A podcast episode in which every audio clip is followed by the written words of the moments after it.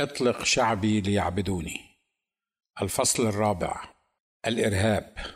منذ أن أسقطت جماعة القاعدة الأبراج التجارية في ولاية نيويورك الأمريكية في الحادي عشر من سبتمبر 2001 والعالم يقوم وينام ويقوم على الحديث عن الإرهاب والإرهابيين وخطط القضاء على الإرهاب والإرهابيين وأخبار العمليات الإرهابية في كل العالم. ويرى كثير من أبناء شرقنا العربي أننا لسنا إرهابيين بل نحن مدافعون عن أرضنا وعرضنا وديننا أو قل أدياننا من عبث الغربيين الكفره الذين نعيش على منتجاتهم واختراعاتهم وتكنولوجياتهم وأطعمتهم الفاسدة التي يرسلوها لنا لنأكلها ونرفض آراءهم ودينهم وأفكارهم.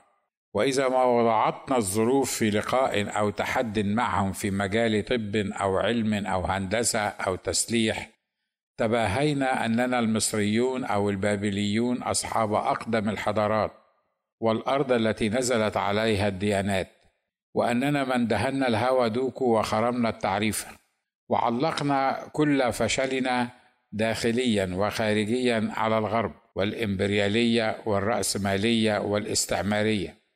وما إلى ذلك من ألفاظ حفظناها ورددناها حتى فقدت معناها. ومع ذلك وصلنا العيش على أطعمتهم الفاسدة التي استوردها لنا تجارنا وأسمدتهم المحملة بمسببات السرطانات المختلفة مساهمة منهم في إطعام شعوب المنطقة الفقيرة. وليس من المهم إذا أصابتهم هذه السرطانات فهم أيضا أصحاب شركات الأدوية منتهية المفعول والأجهزة الحديثة التي يمكن من خلالها اكتشاف السرطانات مبكرا وعلاجها. وإذا تعذر على مستشفياتنا علاجها دفعت الدولة العملة الصعبة لترسل رعاياها لمستشفياتهم في الخارج التي اغتنت من العرب وخاصة أهل الخليج. وإن لم تعالج وقضى المريض نحبه فالأمر بسيط. فالفقراء لا يجب أن يعيشوا. فالبقاء للأغنى والأقوى في عالم الإرهاب الذي نعيش فيه. وليس من المهم نوع المرض الذي أودى بحياة المتوفي ولا يفرق كثيرا من أي دين هو. فإن مات مسيحي ردد الكهنة ألحانهم وقالوا عنه طوبى أي لسعادة الأموات الذين يموتون في الرب. ويطلبون من السماء أن تفتح له أحضان القديسين. وإن مات مسلما قرئ عليه. يا أيتها النفس المطمئنة ارجعي إلى ربك راضية مرضية. ولو أعطيت هذه النفس الفرصة أن تعود مرة أخرى لصرخت أنا لم أمت في الرب ولم تفتح لي أحضان القديسين وأنا لست راضية مرضية. ولم أكن في هذا العالم الارهابي نفسا مطمئنة بل أنا نفس بائسة يائسة عشت في الأرض بين وحوش الإرهاب الذين أطعموني الخوف منذ طفولتي الخوف من سلطة الأب والأم الخوف من سلطة المدرس والناظر بعصاه الغليظة التي طالما مزقت يدي الصغيرتين وكادت يده تخلع أذني من مكانها. الخوف من فراغ لا نهائي ينتظرني بعد تخرجي من الكلية. الخوف من العسكر والحكومة والمخابرات وزائر الفجر والظهر والليل. لا نفسي ليست راضية عن الإرهاب والقصر والقهر الديني الذي تمارسه علي الكنيسة والمسجد والجامعة والمدرسة. فأنا نفس خطاءة حكمت عليها الكنيسة أن تعترف بخطئها لنفس أخرى. ربما كانت مثلها أو أسوأ منها. وإن لم تعترف وتحل من خطاياها فعليها أن تعيش في عذاب الضمير وعقدة الذنب المستمر إلى أن تنفجر تحت هذا الإرهاب الديني أو قل الروحي وترفض الاعتراف أو تعترف بنصف ما فعلت وتخفي أثقله. وتخرج من حضرة ذلك الإرهابي صاحب الحلة السوداء أو اللياقة البيضاء الذي يسلط على الرقاب سلطانا من الحل والربط أو حتى الحرمان من الكنيسة والعقيدة. ثم الحرمان من الصلاة على تلك النفس المتمردة عند وفاتها ورفض الطلب لأجلها أن تفتح لها أحضان القديسين. وبالتالي ستحيا هذه النفس وتموت غير راضية ولا مرضية. تلك النفس التي إذا ما استخدمت العقل هبة الله العظمى للإنسانية في فهم أمور الدين والبحث عن حقائقه اتهموها بالفسق والزندقة والخروج عن وصايا المولى وأنبيائه ورسله وتوعدوها برصاص محمي لدرجة النار. يصب في آذانها فهي والعياذ بالله من الكافرين. أليست هذه أمثلة للإرهاب الفكري الروحي الذي يقع تحته البشر عامة في كل مكان وزمان وخاصة في بلادنا العربية؟ فالإرهاب ليس رجلا ملتحيا ولا امرأة محجبة تخفي تحت حجابها عبوة ناسفة محرقة ترهب بها عدو الله وعدوها فحسب. فهذا أقل الإرهاب ضررا وتاثيرا على خلق الله. فالإرهاب الفكري والديني هو أقصى وأفظع وهو في النهاية المسبب الأول لكل أنواع الإرهاب الأخرى. لقد تعرضت وأنا طفل صغير سبع سنوات فقط لحادث إرهابي ديني فكري في مدرستي مدرسة الأنصار الابتدائية في مدينة السويس.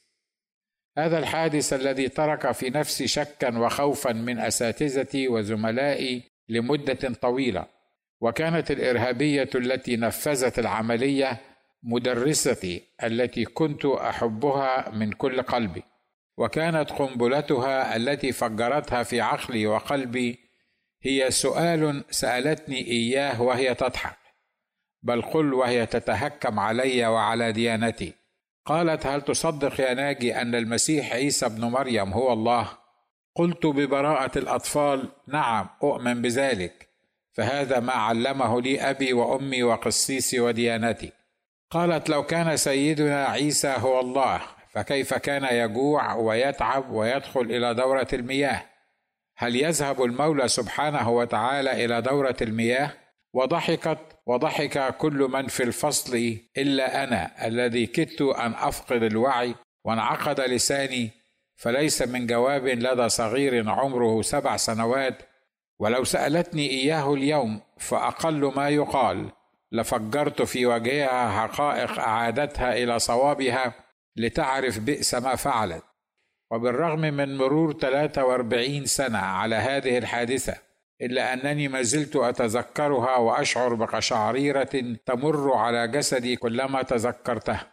وأطلب لها من المولى أن يفتح عينيها ويشرح لها وكل الباحثين عن الحق صدرها لتعرف أن جسد السيد المسيح هو الذي كان يتعب ويذهب إلى دورة المياه وليس جوهر الله. سبحانه وتعالى هو الذي كان يفعل كل هذا. فالمولى قائم بذاته قادر على كل شيء. ولدراسة ظاهرة الإرهاب الخطيره المتفشيه اليوم في عالمنا قررت أن أتتبع تاريخ الإرهاب في الأرض ورجعت إلى أقدم الكتب المحفوظة لنا بأمر المولى سبحانه وتعالى وأصدقها على الإطلاق كلمة الله الكتاب المقدس. ووصلت إلى أقدم الإرهابيين ودرست حالته فوجدت أن أنواع الإرهاب ومسبباته وطرقه ونتائجه واحدة منذ العملية الإرهابية الأولى التي نفذها الإرهابي الأول حتى يومنا هذا. لم يكن في أرض الله الواسعه غيرهما مع أبويهما وربما بعض الأخوات الصغار. أخان اختلفا في تفسير وصايا المولى سبحانه وتعالى. أراد كل منهما أن يقدم ذبيحة له جل شأنه ليرضيه. رأى الصغير أن ما علمه إياه أبوه آدم وأكدته له أمه حواء أن المولى لا يرضى عن الإنسان إلا بالفداء بالذبيحة. بكبش قيل فيه وفديناه بذبح عظيم. فقرر الصغير أن يرضي المولى تبارك اسمه وفقا لوصايا القدير جل شأنه. بسفك دم حمل بريء بلا عيب ولا خطية. لكن هذه هي وصية المولى. فلنتبع وصية المولى ونقبل فداءه وذبيحته وليكن ما يكون. أما أخوه الأكبر الإرهابي الأول في التاريخ فقرر أن يرضي المولى سبحانه بطريقته هو وليس بطريقة العليم بكل شيء. ربما قال في قلبه إن أبي وأمي يقولان وقد علمانا أن إرضاء المولى لا يكون إلا بالذبيحة. وأنا لا أوافق على ذلك. ألا يمكن أن يرضى المولى عندما أقدم له من اثمار الأرض من عملي وتعب يدي؟ إن أخي لم يتعب في ذبح هذا الكبش للمولى تبارك اسمه. أما أنا فقد تعبت وزرعت وحصدت. لا شك أن المولى سيرضى عني كما رضي عن أخي. وقدم الإرهابي الأول قربانه إلى المولى فلم ينظر المولى إليه ولا إلى قربانه لأنها مقدمة بطريقة البشر ومن نتائج الأرض الملعونة من قبل الرب. اختلاف في طاعة الله وطريقة القرب منه. لكن الإرهابي الأول اغتاظ وسقط وجهه وأضمر بذار الحقد والشر والكراهية والانتقام والغدر والقتل داخله وتحين الفرصة التي كان فيها أخوه الأصغر معه في الحقل أعزل آمن. فغدر به الإرهابي الأول وقام عليه وقتله.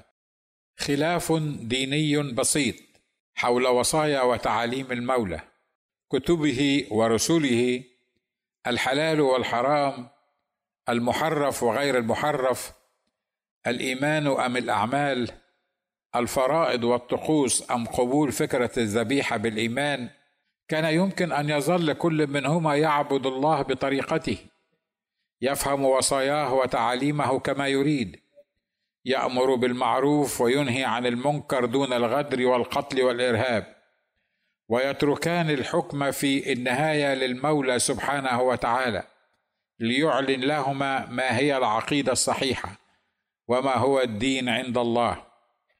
لكنها طبيعة الإنسان منذ أن خلق قايين الإرهاب الأول حتى اليوم وستظل إلى أن تقوم الساعة. لقد حذر المولى سبحانه وتعالى في كتابه المبين الكتاب المقدس أن سافك دم الإنسان بالإنسان يسفك دمه وأن جميع الذين يأخذون السيف بالسيف يهلكون. ونصح الناس أن أعطوا مكانا للغضب. وأن لي النقمة أنا أجازي يقول الرب. أما البشر فقد صور الوسواس الخناس للعامة منهم أنهم خلفاء الله على الأرض وهم المكلفون بحماية دينه ومقدساته من عبث الخلق. وتمادى بهم الأمر حتى نصبوا أنفسهم وكلاء ليس على أرض الله فقط بل على سمائه أيضا. فباعوا سكوك الغفران لرعيتهم العمياء واجبروا الناس بالسيف والخنجر والرصاصة على الدخول فيما اسموه دين الله ومزقوا أجساد الأبرياء ونفسيات ذويهم بحجة القضاء على الكفر والكفار. وكما لم يفكر الإرهابي الأول قايين في أمه وأبيه والحزن والمرارة والألم اللذين كانا سيقاسيان منه بل قام على أخيه هابيل وقتله فالإرهابيون لا يفكرون في الأطفال اليتامى والثكالى من الأمهات والأرامل من الزوجات ويظنون أنهم يرضون المولى فيعلو صياحهم الله أكبر الله أكبر وهم يفصلون رأس ذبيحتهم عن جسده. وكما لم يحسب الإرهاب الأول حساب النتائج والتبعيات لفعلته النكراء لا يحسب الإرهابيون ما يترتب على أعمالهم فكلمة مسلم أو عربي أو مصري أو فلسطيني إلى آخره أصبحت مرادفة لكلمة إرهابي في كل أوروبا والغرب والدول المتقدمة. ويضطر الأحباء المسلمون الآن للدفاع عن أنفسهم ومحاولة إظهار صورة إيجابية لهم وللإسلام في كل المحافل والمناسبات التي تعقد في البلاد الغربية. وكأنهم جميعا متهمون بجريمة الاشتراك في الإرهاب. ويدافعون عن أنفسهم. وكما ظن الإرهابي الأول قايين أنه سيفعل فعلته وسيدفن أخاه ولن يعرف أحد وسيستمر في حياته العادية وأنه سيتخلص من هذا الأخ الذي يختلف معه في أمور الدين والدنيا إلى الأبد. هكذا يظن إرهابي اليوم. لكن هيهات فهناك المولى كلي العلم والمعرفة الذي قال لقايين ماذا فعلت؟ سؤال استنكاري يحمل في طياته عقابه فهو سبحانه القادر على كشف من عذب وقتل شعبه حتى لو اختبأ في حفرة أو كوخ في مدينة أو صحراء. وكما اعتقد الإرهابي الأول أنه سينفرد بحب والديه والمولى تبارك اسمه لأنه الأكبر والأقوى على الأرض. لم يعلم أن المولى سيلعنه. وبئس من يلعنه المولى جلت قدرته. وستلعنه الأرض التي فتحت فاها وقبلت دم هابيل الصديق. وسيحكم عليه المولى بأنه سيصبح تائها وهاربا تكون في الأرض. كان هذا عقاب الإرهابي الأول لأنه قتل نفسا واحدة حرم الله قتلها. فكم يكون عقاب أولئك الذين يقتلون الآلاف من الأبرياء في كل أنحاء العالم؟ وخاصة في العراق اليوم بدعوى أنهم يدافعون عن دين الله في الأرض ويقاتلون الكفار حيث وجدوهم حتى في الأشهر الحرم. أولئك يلعنهم المولى عز وجل إلى يوم الدين يوم لا ينفع مال ولا بنون وستلعنهم الأرض وتلفظهم وسيكونون بأمره سبحانه تائهين وهاربين كل أيام حياتهم. وهذا ما تؤكده الأحداث اليوم.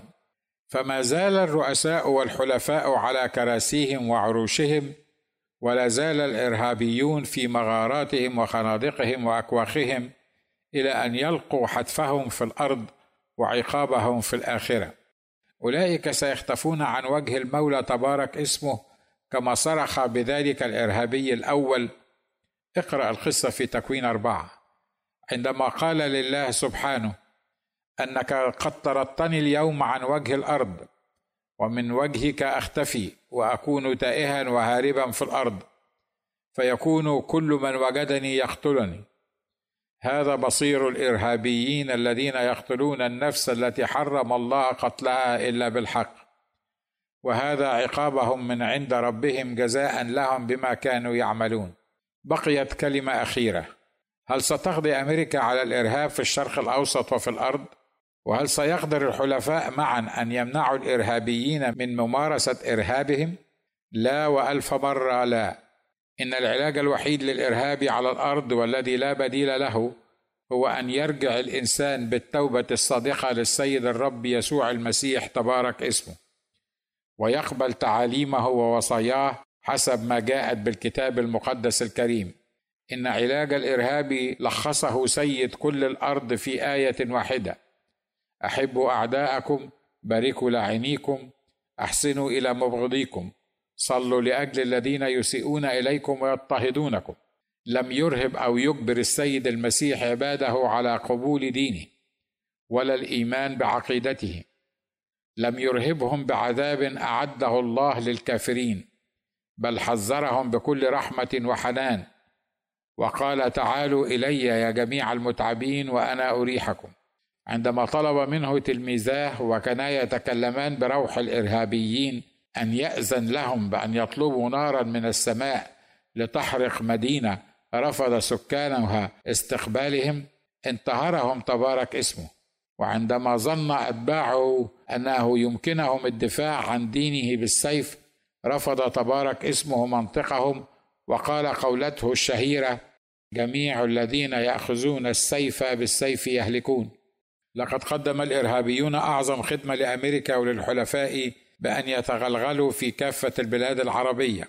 يعزلون من يشاءون وينصبون من يشاءون. يهددون من يشاءون ويمنعون من يشاءون من التصرف في أراضيهم وأموالهم وعلمهم ومفاعلاتهم النووية وحتى كتبهم المدرسية ومناهجهم التعليمية. وماذا لو لم يرتدع الإرهابيون وتمادوا في قتلهم وتدميرهم إذا أحببناهم وباركناهم واحسنا إليهم وصلينا لأجلهم. حينئذ سيتدخل المولى تبارك اسمه رئيس السلام سيد كل الأرض والمتسلط في مملكة الناس لمقاومتهم ولعنهم والقضاء عليهم وإخماد فتنهم. اللهم اكفنا شر الإرهابيين والإرهاب. وانقذنا من أنفسنا ومن طباعنا إلى يوم الحساب.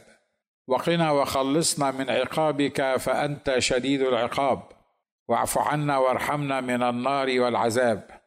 اللهم افتح عيون العميان ليعرفوا أنك أنت الله والأب والصديق والمحبة وليس آخر سواك. وأنت القادر على كل شيء ولك العزة والجاه. وأن لا خلاص إلا بك. ولا رحمة إلا منك ولا شفاعة أو وساطة إلا من خلالك يا رب العالمين. آمين.